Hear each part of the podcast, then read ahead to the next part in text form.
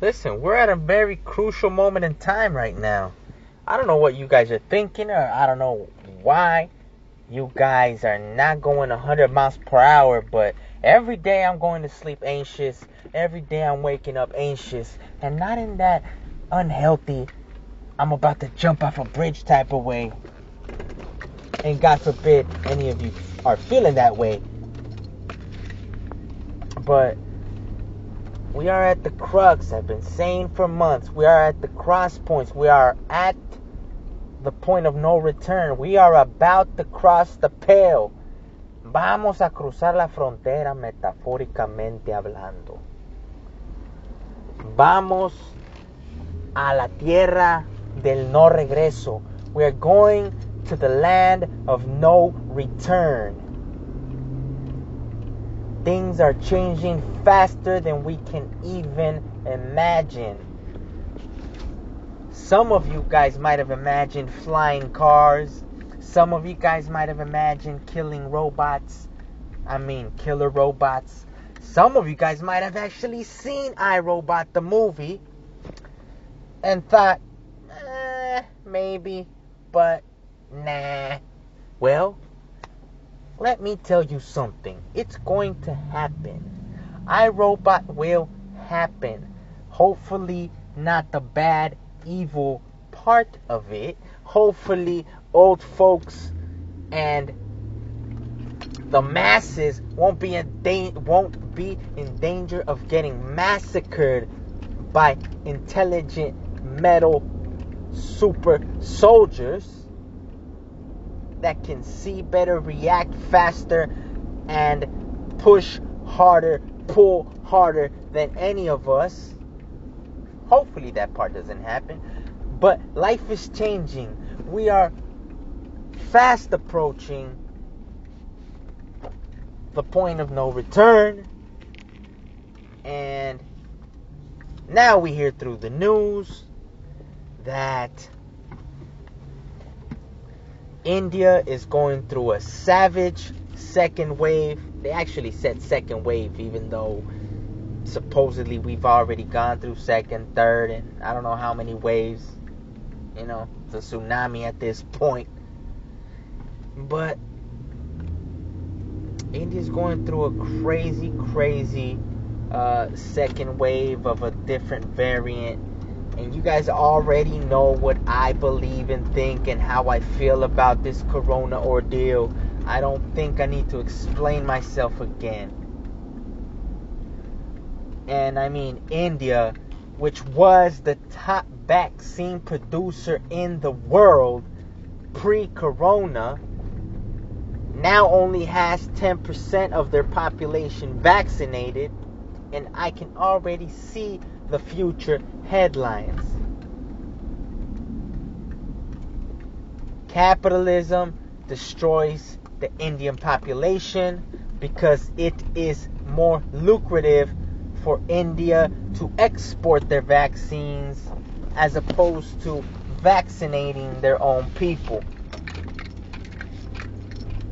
What have I always told you guys?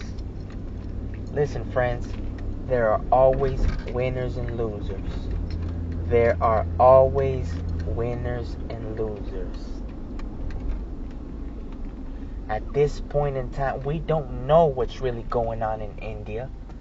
Just like I don't know what really happened in New York, but we have some idea. Even though I kept telling you guys, uh, trust me, it's all shenanigans. If you didn't follow Jason Goodman on YouTube, he kept, you know, going live on YouTube on a weekly basis, damn near three, four times a week in New York, showing you how New York didn't have body bags all over the city, as some attested, showing you that, you know, makeshift hospitals weren't filled with patients, showing you that when it came to the demonstrations, Corona went out the window as far as any rules and regulations and formal procedures. So, if here in America we're being lied to, we don't know what's going on in India. India was poised to take a lot of the business away from China. India was poised to become a new superpower in the world because they have the people and they have the intelligence amongst the people to take on China. They were going to be our new business partner. So this smells really fishy. The second wave that's currently going on in India smells very fishy. But that's neither here nor there. Just understand things are moving very fast. We need to look for different ways of making money all the time. Because otherwise, AI will catch up to us that are less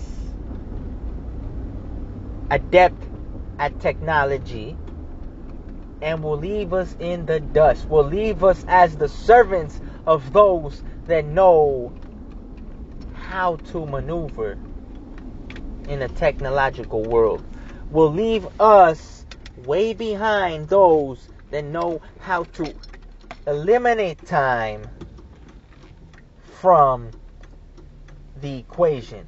Because believe you me, believe you me, Technology takes time out of the equation. You no longer have to go to every store to pay your bill. You no longer have to go to your mobile service provider to pay your bill. You no longer have to mail out your credit card payment. Everything's done on your phone. You can get rich off of your phone as many YouTube influencers have proved. You can get rich off of your phone, as many stock traders, forex traders, and crypto traders have proved. So it's a whole new world we're coming into that's probably probably already enveloping us. And if we're too slow, we're going to have to react too much instead of adjust because we might be a little behind. Yet, if we study the trends, if we study what's going on in the world, if we read what's going on and what's coming up in the world, then we won't be surprised once things are mainstream and we can't even maneuver in the world we live in. Education is first overall. Actually, I take that back. Your mental health is first overall. And I think that involves your spiritual health or your spirituality. Even if you're an atheist, you have a spirituality because there's something that you take as religion, something that you love and hold dearly like a religious person. So don't tell me you don't have a religion. Spirituality as right along, right beside your mental health, right along, right beside your physical health. All of that will play a part into how prepared and how fast we can adapt. Because as far as Darwinism goes, he was wrong about a lot of things, and if you've actually read his material, there was a lot of ifs, buts, maybes, and probablys, but he was definitely right about the thesis statement,